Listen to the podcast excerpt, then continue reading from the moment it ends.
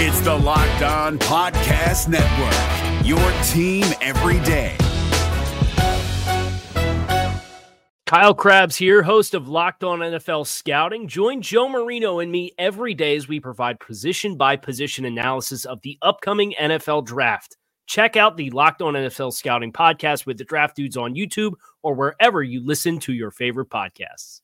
You are listening to NFL Kickoff Live, an hour long weekly show where Jarvis Davis and Kyle Crabbs join me, Tanitra Batiste, to break down this week's action and biggest storylines around the NFL. You can catch us live each week from 2 to 3 p.m. Eastern on your favorite Locked On NFL YouTube page.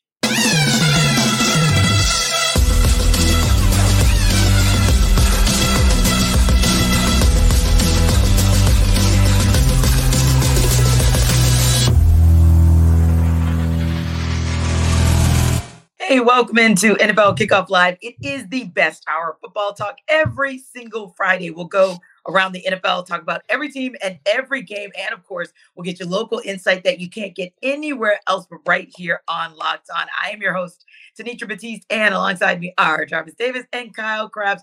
And we'll go right to Thursday night football. I don't know, really know what to say about that other than it was a typical Thursday night football game. It was the Chicago Bears and the Carolina Panthers. Probably don't need to say much beyond that other than to say somehow the Bears eked out the 16 to 13 win.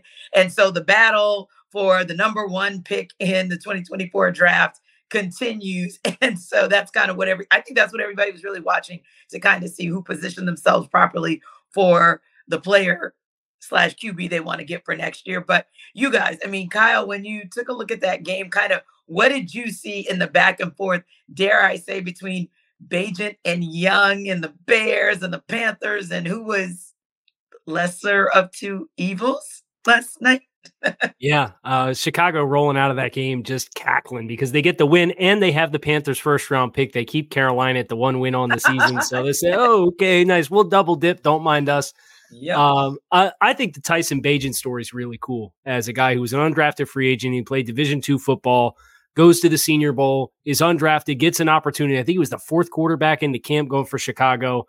Um, and he made some nice throws. You know, he yeah. had a really live arm in, in, the pre-draft process when you watched him. And um, I, I think it's short week at home on Thursday Night Football is how Chicago ends up winning the game, just because yeah. Uh, it's such a short turnaround from the previous week, and, and somebody had to win it. Somebody had to win it. Carolina, I thought, really did themselves a disservice at the end of the game with how yeah. with how they approached the uh, the two minute offense. But yeah. that's kind of the thing with this offense with with Bryce Young is between Bryce Young and how he sees the field right now, and the performance of the offensive line and the supporting cast that really can't get separation down the field they're really limited in how they, they can throw the ball. And I thought you saw that manifest where the best we could scratch out in a two minute offense situation with timeouts was a 59 yard field goal. Yeah, I thought the same. I thought it was poor clock management by their coaching staff. And I thought you're absolutely right. It just showed the guns that Bryce Young doesn't have to be able to get it down the field. And there were moments in time, and don't get me wrong, I understand KC that with injuries that have plagued Bryce Young here and there, he may not have wanted to kind of stretch the field, kind of just get that that yard that he needed to extend the drive. But in my mind, I thought on the same token, if you could have gotten even three more yards on that particular run, five more yards, that thing gives your kicker a 54 yarder versus, say, a 59 yarder. And maybe we're talking about a game that goes into overtime and plays itself out a little bit differently. But Jarvis, what did you see in watching that Thursday night football game? Um, I don't know about everybody else, but I enjoyed the D'Onta Foreman uh, revenge game. You know, but no, but seriously though, I, I really think that and then, you know, DJ Moore as well, you know, you know, know how he got to get down with that. But for me, I, I thought it was it was just it's just fascinating to see that, hey, we're trying to get the number one overall pick and we have to win.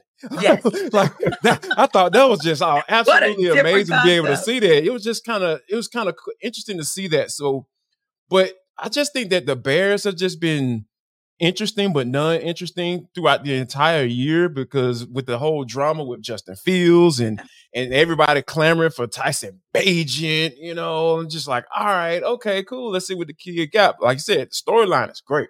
As a person who played in Division two football, to see him get the opportunity that he get, I think that is absolutely amazing. Kudos to you, and I hope he take um, continue to take advantage of it. You know, at least show teams that he actually belongs in the NFL. So, but it just what they're going to do with Justin Fields and, and you know him could continue to remain uh, out, you know, with an injury, and, and what they're going to do if he comes back or when he comes back. So it's just, and, and on the other side of it, with the Carolina Panthers, yeah, just watching Bryce Young, just like who is he throwing the ball to? You got Michael Strahan out here catching balls. I know his name is Strong for all you smart folks, you know. And then you you got Adam Thielen out here trying to squeeze whatever he has left in the tank. It, it's just Mingo, you know, the wide receiver out of Ole Miss, like not really doing anything, not living up to his uh draft draft spot. Uh, um, it's just he just doesn't have anything surrounding him worth talking about. In the offensive yeah. line, they tried to improve it, but you know, it still can be shaky from time to time. So for me, it's just like I think it's a little unfair for people to kind of have have come to the conclusion about Bryce Young and what he's going to be in the NFL going forward. And I just think that just sucks. And then you got a new office coordinator, Thomas Brown, calling plays as well. So he's already defending some of his play calls and rotations and stuff like that. When you have offensive coordinators being questioned two or three games in, like that, that's when you know you have issues. And it's hard for a young quarterback like Bryce Young to flourish up under that. Yeah. And as much as I hated to see that, with the performance from Bryce Young and what he had to deal with. Uh, love to see what the local kid was able to do because Montez Sweat had himself a game. I absolutely, I didn't necessarily like to see him part ways from the Commanders because I did think that they had a better upside for him versus the Bears. But Montez Sweat absolutely had himself a game and maybe more so than anything, putting himself in position maybe to get with a better team uh, come next season. But I think the other piece of watching last night's game was thinking about this rookie class overall and thinking about CJ Stroud and Bryce Young, Will Levis, Anthony Richardson, of course, like you guys said, Tyson Bagent. And one of the things, you know, that conversation was the key conversation pre-draft, right? Who do you go with? Do you go with Bryce Young? Do you go with CJ Stroud? Which quarterback is indeed the most NFL ready, hit the ground running? Now, granted, let's be honest, the Texans have more guns than the Panthers, right? And they have a better coach on the sidelines already, even though DeMeco Ryans is a first time head coach. So there's a little bit more there for CJ Stroud to work with just in terms of his supporting cast and the coaches on the sidelines. But ultimately speaking, CJ Stroud is out there doing big boy things when you look at the rest of this 2024 or 2023 QB class, Kyle, at least from what we've seen from him midway through this season.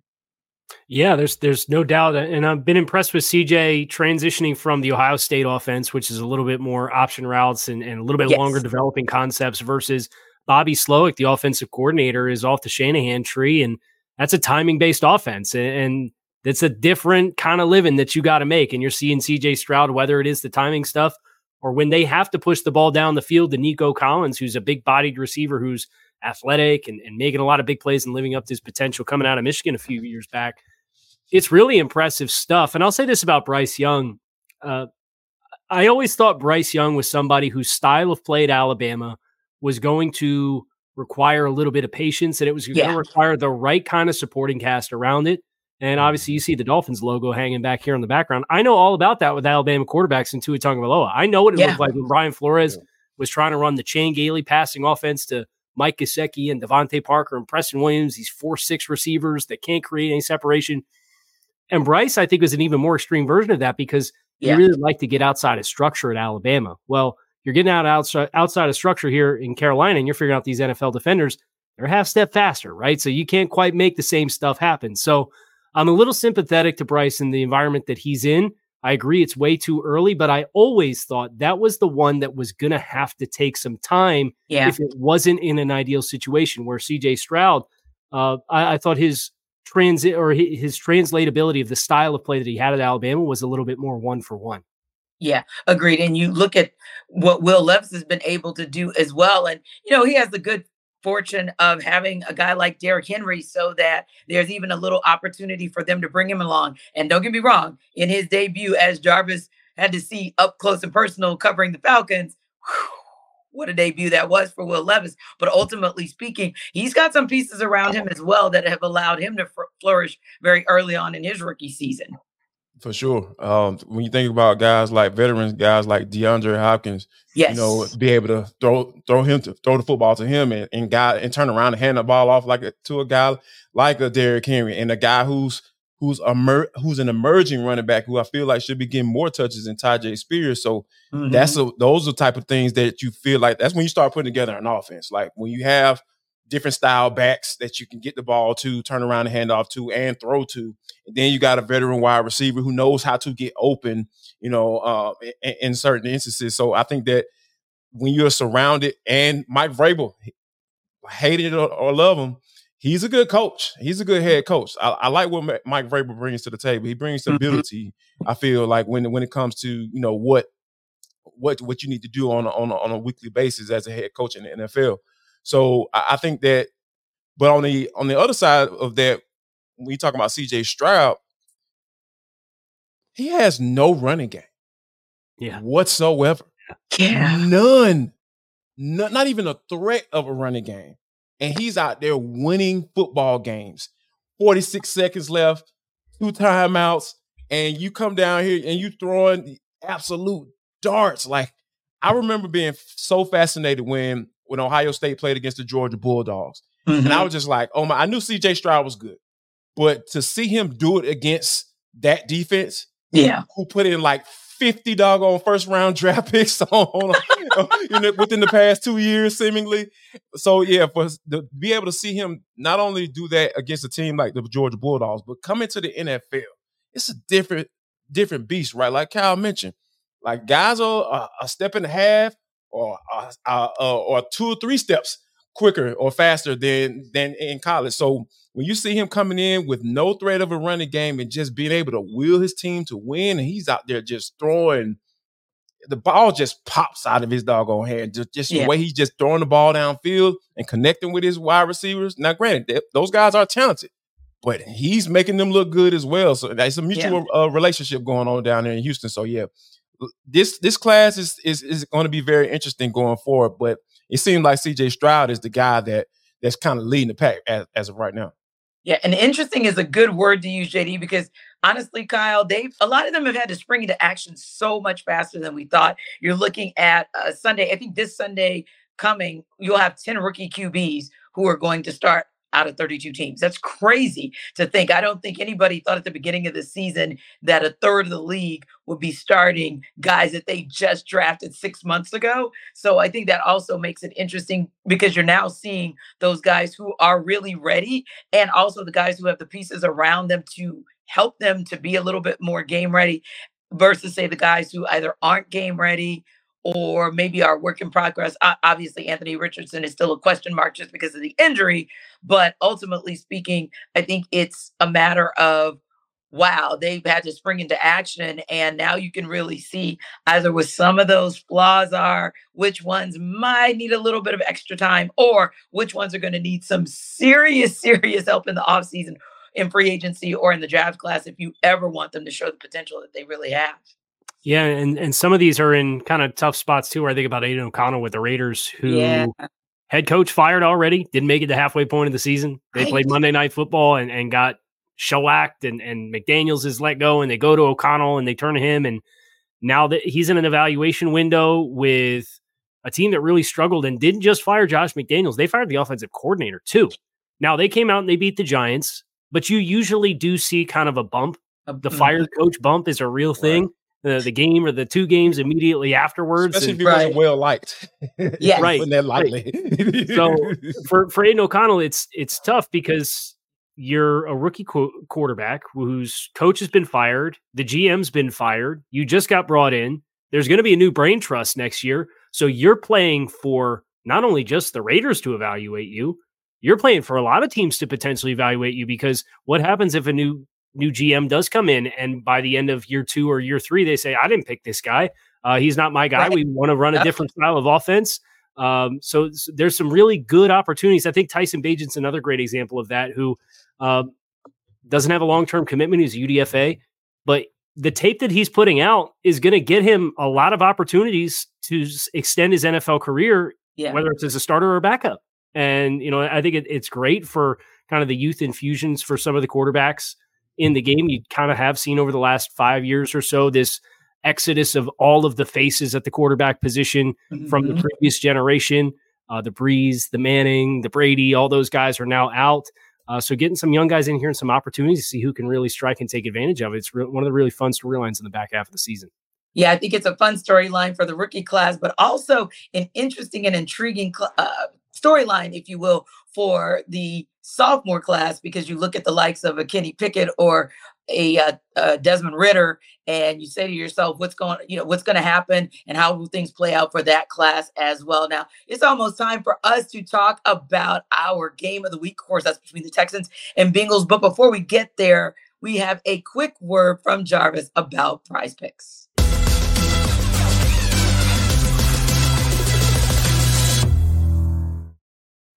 Guys, with basketball season right here, first of all, let me say this.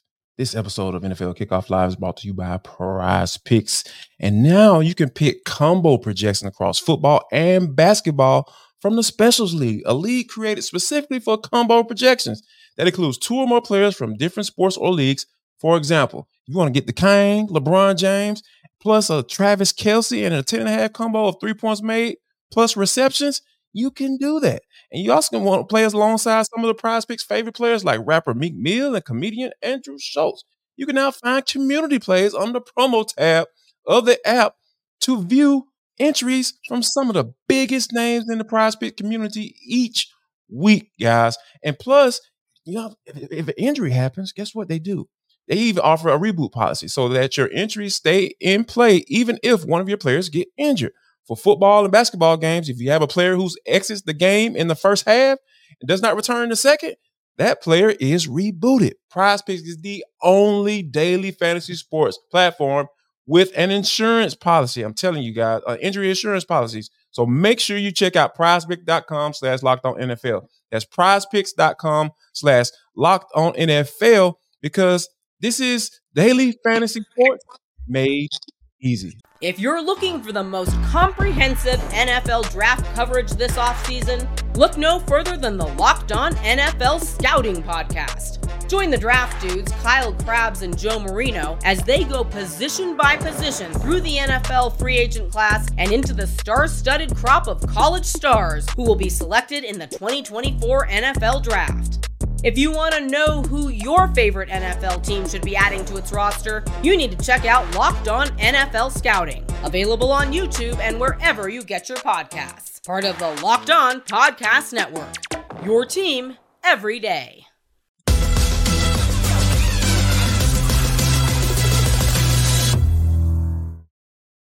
All right, guys, we talked about the rookie of the year candidate in CJ Stroud. Of course, his Houston Texans will be facing off against another guy that was looking all world as a rookie in Joe Burrow, the Bengals, a team that's now on fire. So, how do Cody Davis of Locked On Texans and James Rapien of Locked On Bengals see this game shaking out? Well, let's take a listen.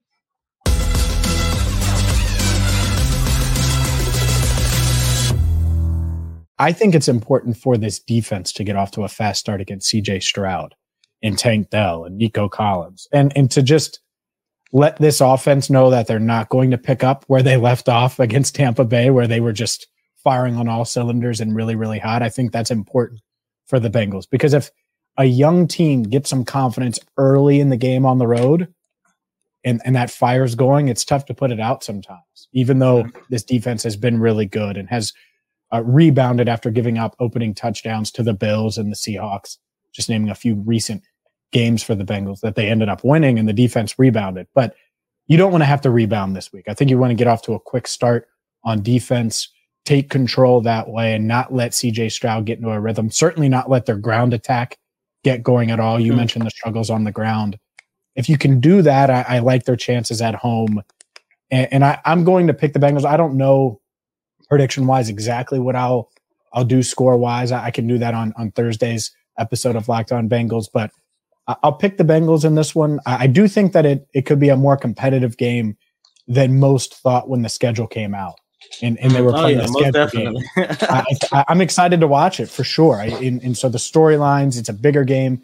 I, I, could see the Texans winning. I'm not going to dismiss that, but I, know I'll take the Bengals in this one. Hmm. Um, I could see the Texans winning too, But once again, my concerns for these injuries at key positions, um, I, I think at some point it might hamper their ability to win against one of the best teams in the AFC, um, one of the best teams in the league, if you're being honest. And you know, I'm looking at Cincinnati from afar every single week. It seems like you guys are, you know, gaining that momentum, that steam of, of getting back to the level that you guys were last year. Um, and I look at the Texans, I'm like, I think this game can definitely be a measuring stick in terms of to see how realistic the quote unquote playoff run we're all hoping that we get here in the city of Houston. But I just think maybe more so in the second half, the absences to a lot of these guys might turn in favor of Cincinnati. And James, as you mentioned, and for what I saw against the Bills, Joe Burrow is starting to get it going. Not saying CJ can't match him toe for toe, but I just think that this one might go in favor of of, of Cincinnati. Yeah, I, I think that's the fun part is they have a good relationship. I know Burrow gave CJ some advice earlier in the year, uh, or at least coming into the season. Mm-hmm. And so you know CJ's going to be excited for this one, going toe to toe with Burrow. A few years ago, Burrow was in the same position going up against different guys in the league. So mm-hmm. it, that, that part will certainly be fun. I'm excited about this matchup.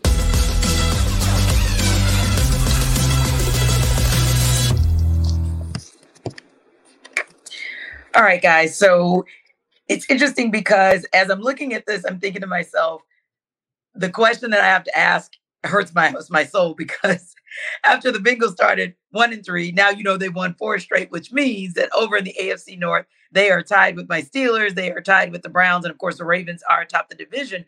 But Jarvis, do you feel like with this four game run for the Bengals that Cincinnati's back? Absolutely. Uh, Boo, but okay. Absolutely. Joe Cool has completed what 76% of his passes in the last yes, four games. Absolute ridiculous. 10 touchdowns, over 1,100 yards, only two picks. Yeah, this man is absolutely back. And I think this is going to be an intriguing matchup. I, I, think I might have a little bit more confidence than uh, Cody did as far as this team, because I, I, think this can be a, a matchup that, you know, might play into what what both teams want to do, and that's pass the football. You know, because yeah. Dameon Pierce is going to be out, Nico Collins is going to be out, but on the other side, Cincinnati had Tee Higgins is going to be out as well. So, and Sam, one of uh, Cincinnati's best pass rushers, and Sam Hubbard's going to be out as well. So when you have those dynamics, you know, those guys at those particular positions being out, it kind of evens out things. I feel like yeah. a little bit, but I, I think that you know this is this can turn into a nice little track meet. Now, granted, if it does, I'm I'm all into you know what Joe what Joe can be able to do in a game like this, but I wouldn't count CJ Stroud out the way he's been playing. Yeah, and Casey, that's an interesting point that Jarvis makes. It could potentially become a track meet. So if it does, who does that track meet favor down the stretch? Uh, I think the team that has had the players that have been there and done that and have more experience mm. in these spots is is where I would probably lean with Cincinnati. It's a home game for Cincinnati as well. That's a really tough environment to go in and execute, not make mistakes. And for all to talk about this Cincinnati offense, uh, the Bengals defense has forced 10 turnovers in the last four games. And that has really helped. If you if you look beyond the uh, the first game of the season when Joe Burrow came back and they had 67 passing yards, but still had two turnovers. Like by and large, this has been a team that largely, when they win the turnover battle, they're taking care of business and winning football games, and mm-hmm. the defense has really ramped that up. So I think Houston's going to move the ball. The question is, can you avoid those three or four plays and mistakes that can so easily turn what could be a 31 point output to a 17 or 20 point output and give the other team a short field on a couple of occasions? And I think that's the concern for a young quarterback going into a tough environment like this, especially because listen, he's going back to Cincinnati, right? Like that's that's right on the doorstep of Columbus. He's he's going to be juiced to go back there and play for sure. Yeah, and uh, I just think there's a, a, lot of the inexperience element versus Cincinnati that that I just don't really like for Houston in this game. Yeah, and it could turn on a dime with something like exactly where is Ja'Marr Chase in terms of his health and whether or not he's going to be that game time decision and whether or not he's going to be good enough to go. But I also like something that you just pointed out, Kyle. Jarvis, we don't often talk about the Bengals and their defense, right? We're right. And understandably so, because the Bengals have had a prolific defense, excuse me, offense for the past couple seasons, and we're starting to see that prolific offense return in a major way, thanks to Joe Burrow being back to his Joe Burrow self, doing Joe Burrow things. But yeah, that defense could also be critical. And, and where my mind goes is back to the track meet.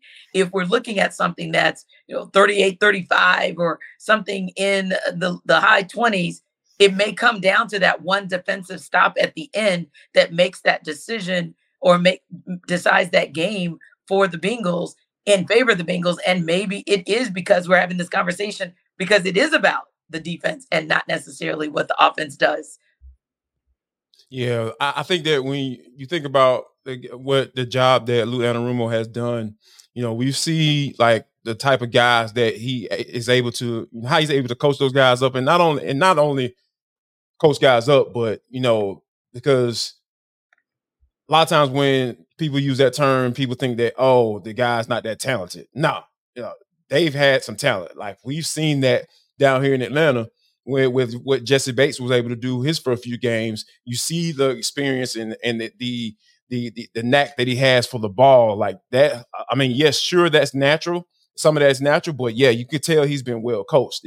Also, so I think that's what Lou Anarumo brings to the table, just from a from a coaching experience and, and being and working with these guys and being there for quite some time, mm-hmm. you know, it's it's no secret that you know this guy was being bandied around and maybe potentially being a head coach. So when you have that type of touch, Midas touch, so to speak, in, in, in that locker room, yeah, like I, I, can see them this game coming down to uh, play being made by what whatever whichever defense, and I can see Cincinnati definitely coming through with that. Now, Kyle, this is a critical game. Not that it's not critical for the Bengals as they continue to kind of catch up to the Baltimore Ravens in the division, but also for your Houston Texans because they're at four and four, and of course they're chasing the Jacksonville Jaguars at six and two. But more, most importantly, they're probably chasing a wild card spot. What do we need to see out of the Texans in order for them to move to five and four? Yeah, I, I think their margin for error is pretty slim. That they're going to have to get more balance going offensively than what they have had. I think if you are one dimensional against Lou Anarumo with the exotic coverages that he presents and how he changes the picture and he will pressure you and, and they're very aggressive, that's not a recipe that you particularly love against a, a rookie quarterback. So uh, I think you're going to have to have an uncharacteristic game up front. And when you're trying to block guys like what the Bengals have on the interior with DJ Reader and, and the physicality of the line and the speed of the linebackers, it just doesn't feel like the mix that's going to happen. But I, I, will say this: I think you make a great point, uh, teenager, about the the wild card component uh, at four and four. It's all going to be on the table with whatever happens, right? Because you have Arizona at home, then you have Jacksonville at home, and you already beat Jacksonville by 20 points earlier this yes. season. Yeah. You get the Denver Broncos your next three games after that, and you have two more division, three more divisional games between the Titans and Colts. So you're going to have opportunities if you're Houston to make a play to push for double digit wins, regardless of whatever the game is or the result of the game is against Cincinnati. I think this is a bigger game for Cincinnati to take care of business because they do have divisional expectations. They yeah. do have aspirations to climb all the way out of this thing and be the one seed because they play all these teams in front of them in the standings. They just beat the Bills. They got the Chiefs in week 17, I believe, later this mm-hmm. year. They got the Baltimore matchup coming up. So Cincinnati, you know, they, they have a chance to climb all the way back out of this hole, but yeah. You can't drop a game like this if you're going to do it. And I think that's a great call too, Kyle, because this is, if I'm correct, the only division in the entirety of the NFL with all four teams having a winning record three out of the four teams, five and three, and of course, I think Baltimore's what six and two. So when you look at that re- th- that overall, the competition is fierce, and you know it'll be tough enough to get out of your division. It's probably you know similar to Jarvis how it is here for the Falcons and what's going on in the NFC South, where you're pretty much if you want to get into the playoffs, you just got to win the division. That's probably your best route, and that might be the case for the Bengals and really the entirety of the AFC North.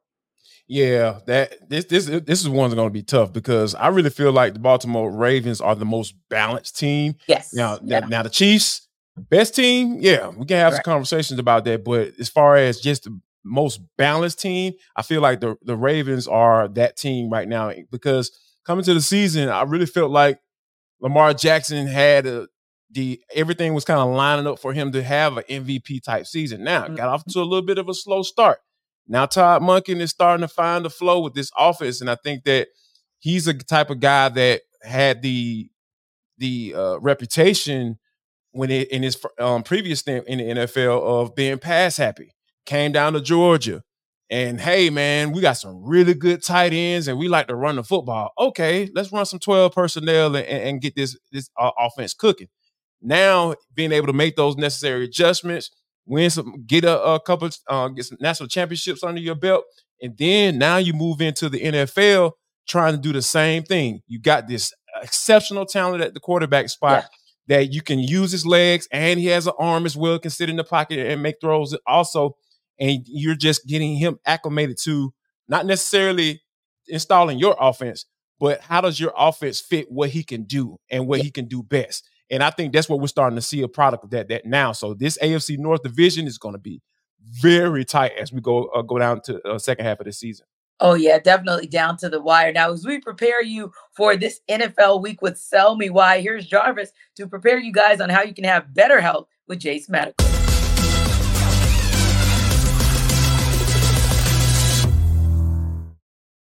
Guys, this episode of the NFL Kickoff Live Show is brought to you by Jase Medical. Go to jasemedical.com right now. jasemedical.com, J A S E M E D I C A L.com. What is Jase Case, Jarvis? Jase Case provides five life saving antibiotics for emergency use because I'm the type of person where I don't want to get caught off guard when it comes to my babies. You know, they in the middle of the night, they're sick and they're sneezing and they're trying to figure out what's going on with them.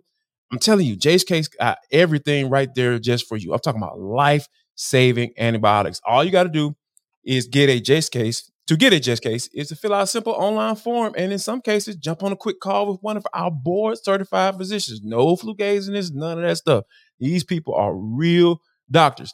Get on ongoing care from our physicians on any treatment related questions. So if you got questions about this particular antibiotic, what it does, what is it supposed to do, all you got to do is give us a call right now. Doctor created, doctor recommended. And plus, guys, if you go to jasemedical.com, all you got to do is drop a promo code in locked on. That's L O C K E D O N, and you're going to get $20 off. So that's jasemedical.com. Put in the promo code locked on, and you're going to get $20 off your purchase. Make sure you guys don't get caught off guard. If you're looking for the most comprehensive NFL draft coverage this offseason, look no further than the Locked On NFL Scouting Podcast. Join the draft dudes, Kyle Crabbs and Joe Marino, as they go position by position through the NFL free agent class and into the star studded crop of college stars who will be selected in the 2024 NFL Draft.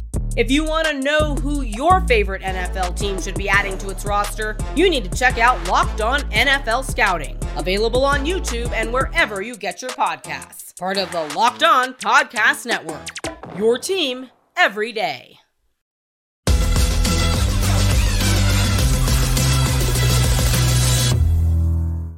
As much as I hate to give the Baltimore Ravens all the credit in the world, I definitely also want to check that and make sure we know that they are seven and two because they've actually played nine games through the season and are truly, truly sitting atop that AFC North, which means it's going to be such an intriguing battle this coming weekend between the Baltimore Ravens and the Cleveland Browns in the AFC North. Browns are six and a half point underdogs to the Ravens. And here's Jeff Lloyd of Locked On Browns to sell you why the Browns will cover that spread. Hey, Cleveland Browns fans, Jeff Lloyd from the Locked On Browns podcast, giving you three reasons why the Cleveland Browns, at worst, should be able to cover the spread Sunday in Baltimore against the Ravens. As we all know, the first matchup between the Ravens and the Browns, Deshaun Watson missed the game.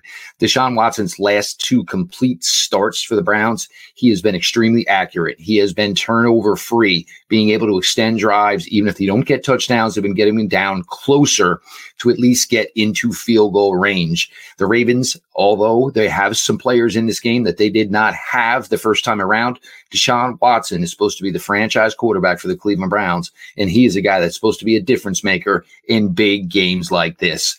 The defensive side of the ball, the defense has been playing lights out to this point, and now you're starting to see the depth of the Cleveland Browns defensive line. And they did a pretty solid job of holding the Baltimore Ravens running game to at least a, standstill the first time. The Ravens only averaged four yards per carry. Granted, some of that was on some bigger runs from Justice Hill, the main back, Gus Edwards. The Browns were able to control that day. Lamar Jackson, they were even able to keep him within limitations as far as what Lamar can do with his legs. The Browns defense is only getting better. So you figure that this will still play in a second time against the Ravens, even though this game is in Baltimore. The Browns offense, Browns defense, and this is the key to having Watson back here is understanding what the Browns have in Dustin Hopkins. Dustin Hopkins to this point is actually having a better season than longtime Ravens standout kicker Justin Tucker. If they can keep the drives going and they can at least get in the field goal range, Hopkins has been pretty much automatic to this season, allowing for the Browns to keep this game close in score. Even drives where the Browns aren't successful. Barack West has been a fantastic punter this year as far as flipping the field and getting the Browns defense into positions where offenses are starting, maybe inside their own 20 or even inside their own 10. These are three reasons why I think the Browns should be able to hang with the Baltimore Ravens and cover the spread on Sunday in Baltimore. All right, guys. Are you sold, Kyle, that the Browns will actually cover this spread? They, of course, are six and a half point underdogs. See, now I did it. This one's tough. I got your back. This one's tough. This Ravens defense is so stout. They are astronomically good as far as creating turnovers, as far as what they're able to do in the run game. They are only allowing uh, 4.0 yards per carry. They are allowing 4.1 net yards per attempt. So teams are getting about the same amount of yardage trying to pass the ball against this defense as they are trying to run the ball against this defense, which is opportunistic in getting turnovers, whether it's Jadeveon Clowney or Kyle Van Noy, who they picked up off the street mid-season. This pass rush right. group for Mike Macdonald, the defensive coordinator, is killing it. So I love Cleveland's defense. But if I look at Baltimore's offense versus Cleveland's defense, I think Baltimore's offense spreads the ball around a little bit more effectively. They have more guys that can contribute at a high level versus the Browns defense or the Browns offense against the Ravens defense. You have Nick Chubb, who's out. You have both offensive tackles who are out. That is a bad mix to stay balanced offensively and to buy Deshaun Watson the kind of time that he's going to need to have success. So I'm probably fading the Browns to cover the six and a half. Yeah. And Jarvis, that's something that we talked about in the past. Just Zay Flowers is just unbelievable with what he's able to do. Odell Beckham Jr. is still solid. And of course, the Ravens low key have always had a nice tight end room, right? Mm-hmm. And so having someone like Todd Monken, who, as you mentioned earlier, he can deal with, he can work some 12, if not some 13 personnel. You've really got some good pieces for him to work. And of course, that O line who has been maligned, just like the Steelers, of course, uh, the last couple seasons with injury, they're looking really good now. So, yeah, you've got a Ravens offense that, to Kyle's point, that defense is stellar, but man, they've now got the complementary pieces on the offense to match what they've gotten from the defense the last couple seasons. Yeah, and, and it's it's kind of refreshing to see, right? Because mm-hmm like the the knock on Lamar Jackson, which has just been so weird when it comes to evaluate from an evaluation standpoint. People didn't think he can run a pro style offense, but he ran Bobby P's Bobby Petrino, for those who don't know, um, Bobby um, Petrino's offense at Louisville, and he ran it to the T. Like, and yeah. it was just a matter of him making sure he didn't take unnecessary hits. You know, of course, the, the whole the stability um, uh, questions came in. So that was understandable. But for him to be able to come into this season with an OC that, hey, I trust you to run the football. I mean, be able to throw the football from the pocket. I know what you're what you are uh, capable of doing, and I'm also going to use your your your that skill set, right? That that you have that you have to take advantage of, and and it's just a matter of making sure when to when it when to tap into that, you know, at, at what particular point of the game. So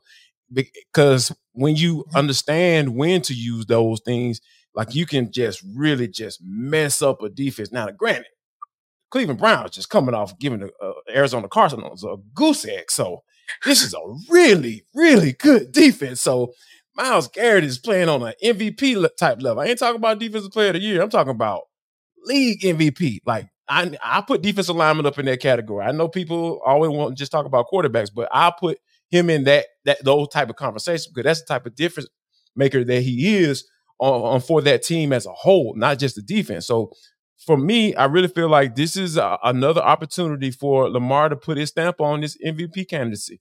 Yeah. Uh, and I think it, I, I wholeheartedly believe that he's go, that he's going to do that. But on the other side, though, Cleveland, you got Deshaun Watson, like Jeff pointed out, pointed out. You know, he's had some some solid, some pretty clean games.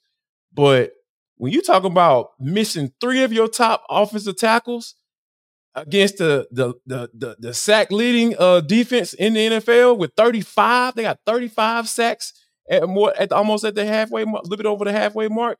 Yeah, that's going to be yeah. hard task. T. I'm not saying that that that the uh, Ravens are going the Ravens are going to uh, goose egg these these guys, but it is setting up for this Ravens defense to continue to do what they do, and that's that's dominate opposing offenses. Indeed. What a difference a year makes because, yeah, this is a well rounded team where a year ago we didn't even know if Lamar Jackson was going to be suited up in a Ravens uniform. And now here we are now. Kyler Murray, speaking of a guy that returns for a different reason, of course, but he's returning from injury. We got the official word earlier today that he will get the start Sunday against the Falcons. The Cardinals are one and a half point underdogs to the Falcons, but that line has been moving now that we've gotten that word about Murray and it's been moving in favor of the Cardinals. Here's Alex Clancy of Locked On Cardinals to tell you why the Cardinals will cover that spread. Why will the Arizona Cardinals cover the one and a half point spread on Sunday at home against the Atlanta Falcons?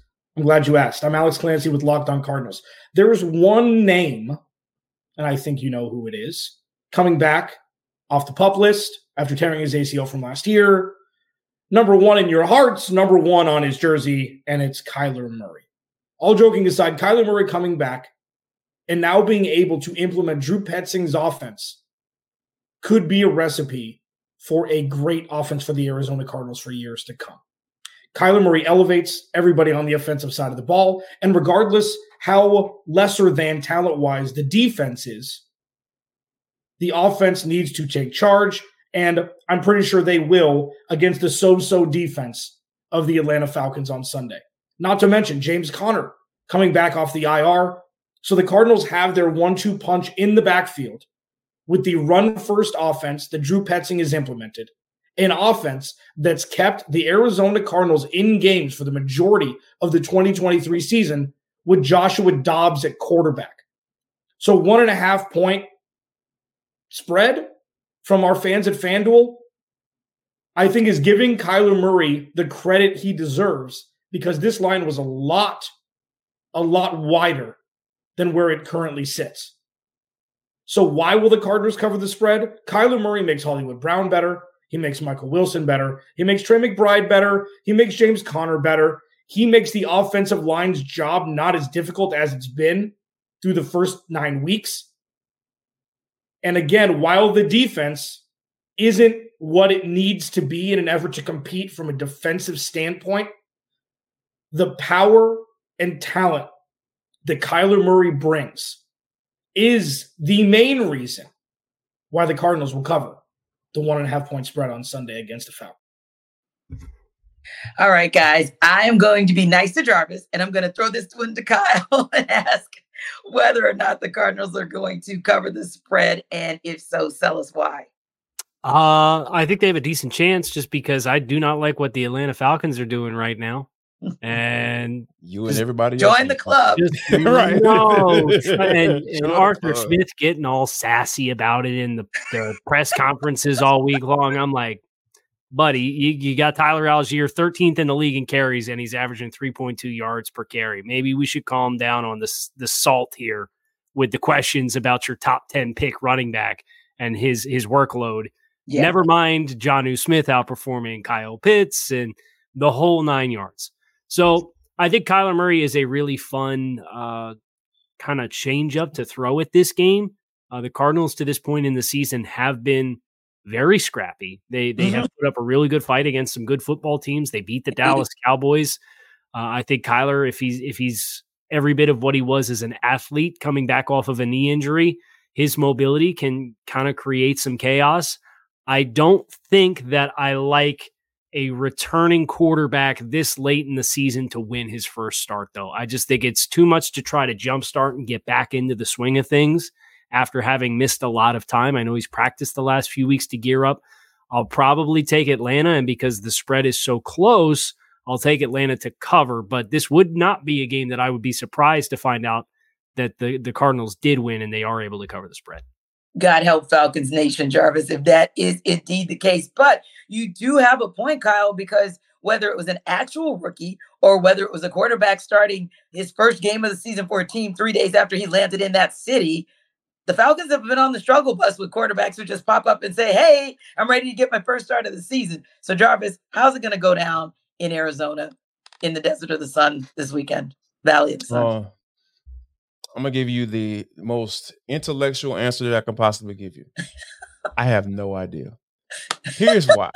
because like when you think about this Falcons team, like they went into the whole going young on offense. You draft a uh, Bijan Robinson, pass up on Jalen Carter. By the way, I'm going to take every. He's going to say that every, make, every time, every time, every time. Because here's the thing, I feel like I feel like if you're in a situation where you're defending your play calling schemes, looks, decoys, and all that stuff, and you take a guy like that, a running back in the top 10, I feel like you never really had a plan for him because mm. in the mm. beginning of the year, we saw to see we saw flashes. Right now, we we barely see it. And then when he does get an opportunity to carry the football, he's fumbling the ball. So what is really going on with this offense? Because at the end of the day, I know I advocated for Tyler Allgeier to get some carries, Thank but you. at the end of the day, it's all about production. Kyle just pointed it out: three point two yards a carry. Oh, now let's go use our top ten running back that that we drafted. Oh, let's go you know, make sure we get our draft our, our, our, number one wide receiver that we you drafted, who has been productive when he's been on the field. Right. Let's get him get him back into the game and get him involved. Oh yeah, the, the tight end that you the highest uh, drafted tight end in NFL history.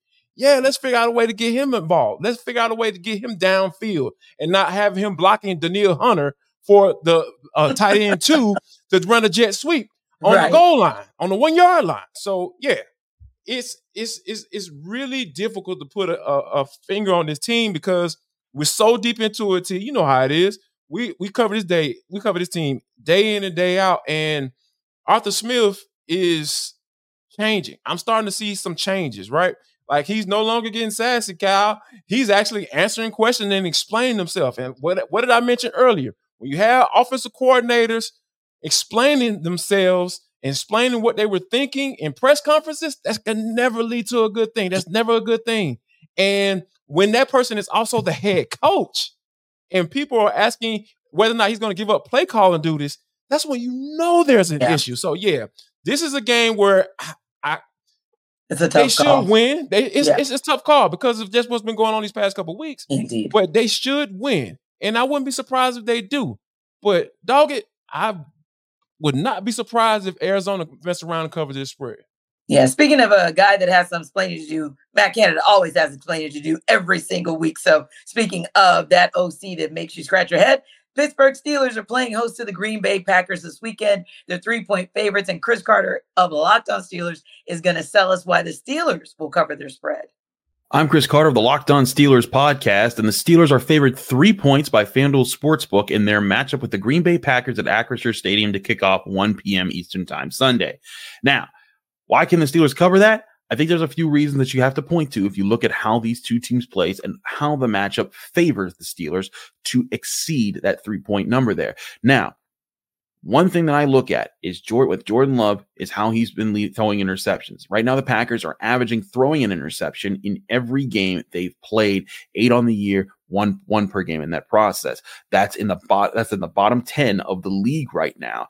But on the flip side, the Steelers' defense ranks in the top 10 in forcing interceptions this year, also averaging an interception for every game that they've played so far. That's where I see this game maybe taking a turn in the favor of the Steelers. The Steelers defense is known for getting after quarterbacks, creating pressure, even when they're not exactly hitting the quarterback or getting or, or get recording a sack. They've been uh, they've been known to change the pocket up and force a quarterback to be uncomfortable. And if you can force Jordan Love to be uncomfortable, have to make throws outside of the pocket, on the move, or out of rhythm,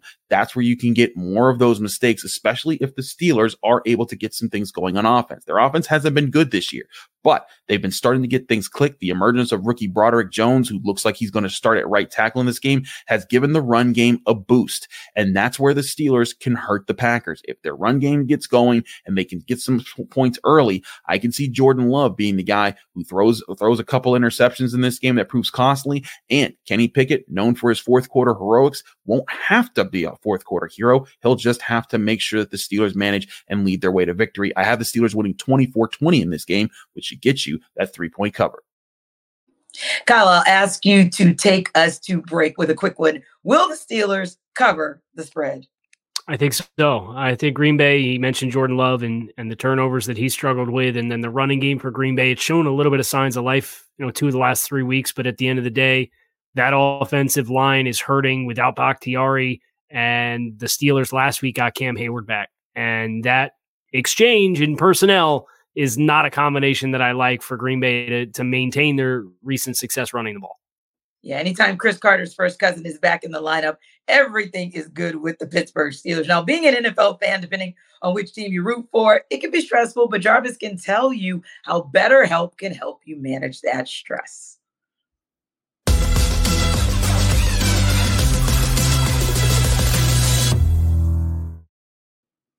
Jarvis Davis here for BetterHelp. This uh, this episode of the NFL Kickoff Live Show is brought to you by BetterHelp. Now, I was just having a conversation with my wife just the other day about buying gifts and trying to figure out how many gifts we're gonna get the girls uh, for this year and all that stuff. And you know what? That could be super super stressful, especially when money may be a little bit tight. But guess what? I got a suggestion for you. How about you try BetterHelp? This is something new to your life that can be very positive and you know it can help you with those feelings of anxiety or just stress overall. So um one of the things that you know about betterhelp that is you can be going through some things in your life and and you're looking and have something to look forward to you know that make you feel like you're grounded and give you the tools to be able to manage like through these holiday seasons. So you won't be stressed out about whether or not you're going to buy or how many gifts you're going to buy your loved ones. You don't have to be I uh, feel that way. I promise you. So if you're thinking of starting therapy, give BetterHelp a try. I promise you, you, you, you never regret it because that's what I've been thinking about. I've been thinking about, okay, uh, maybe I should see a therapist. Like, why am I having this thought? Or why am I constantly always focusing on the negative thing that's going on in my life? So no, you need to go try BetterHelp. It's entirely online. It's designed to be convenient, flexible, and it's suited to your. Schedule. All you got to do is just fill out a brief questionnaire to get matched up with a licensed therapist. And you can switch therapists. If you don't like that one, you can switch therapists anytime for no additional charge. So find your bright spot in this holiday season with BetterHelp. If you're looking for the most comprehensive NFL draft coverage this offseason, look no further than the Locked On NFL Scouting Podcast. Join the draft dudes, Kyle Crabbs and Joe Marino, as they go position by position through the NFL free agent class and into the star studded crop of college stars who will be selected in the 2024 NFL Draft. If you want to know who your favorite NFL team should be adding to its roster, you need to check out Locked On NFL Scouting, available on YouTube and wherever you get your podcasts. Part of the Locked On Podcast Network. Your team every day.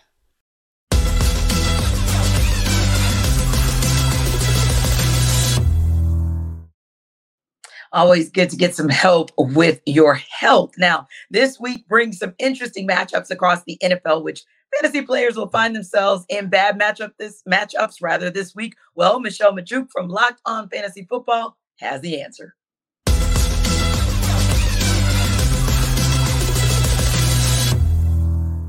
There are three players that I'm fading heavily in fantasy due to their week 10 matchup. First up It's Texans rookie quarterback sensation CJ Stroud against the Cincinnati Bengals. I know hang in with here with me. I know it's hard to sit him after what he did last week, but it's important to remember that Stroud prior to last week, he wasn't doing much for fantasy, right? There was three straight games uh, scoring under 15 fantasy points per game.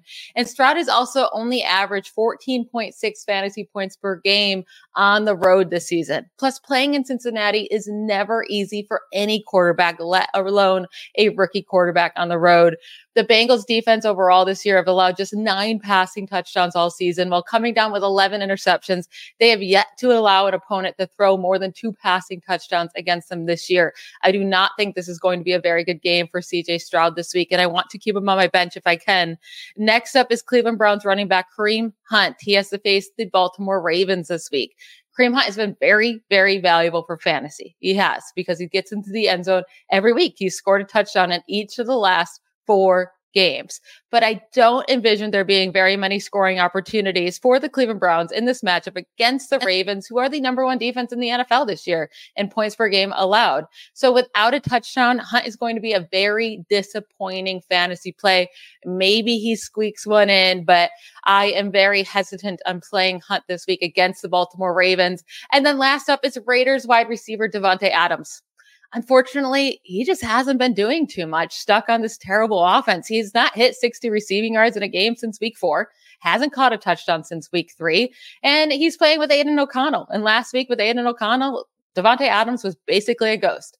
Now he has to unfortunately face the New York Jets. Like that's the worst way that this can go in week 10. The Jets are allowing by far the fewest fantasy points per game to wide receivers this year. It's not going to be an easy matchup for him whatsoever. And again, he's just not getting the target share that he needs to get or getting that efficiency and those good targets. So I know it's never easy to sit a guy as talented as Davante Adams, but I'm really, really expecting a very disappointing week from him on Sunday night football.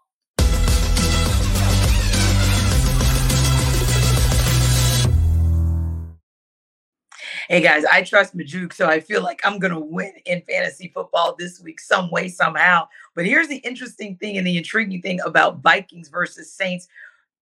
It's gonna be a toss-up for them because both of those teams I feel like kind of go up and down. Obviously, the Saints have taken over uh, atop the NFC South with their win uh, this past weekend against the Bears. The Vikings are right there because the Detroit Lions, while still a good team, still solid, they have definitely shown that they have some chinks in the armor. So this could be an opportunity for the Vikings. The intriguing thing, Jarvis, is where Justin Jefferson kind of falls right now. He is still listed as questionable as in the last 20 minutes. That was most recent update. By the way, TJ Hockenson is actually listed as questionable as well at tight end. So it should be intriguing to see how that kind of plays into things. But how do you feel this helps the Vikings team that is really fighting and clawing to kind of keep themselves in?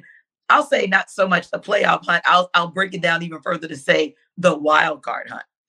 Yeah, when you think about what they were able to do last week against the Atlanta Falcons, like that's unheard of. And Kevin O'Connell even reiterated as much and saying about like that's the best performance I've ever, you know, basically I've ever seen. And when you think about the gravity of that. Like Josh Dobbs didn't even know half, none, hardly none of right. his teammates' names. Like, yeah, I get to that a little bit later.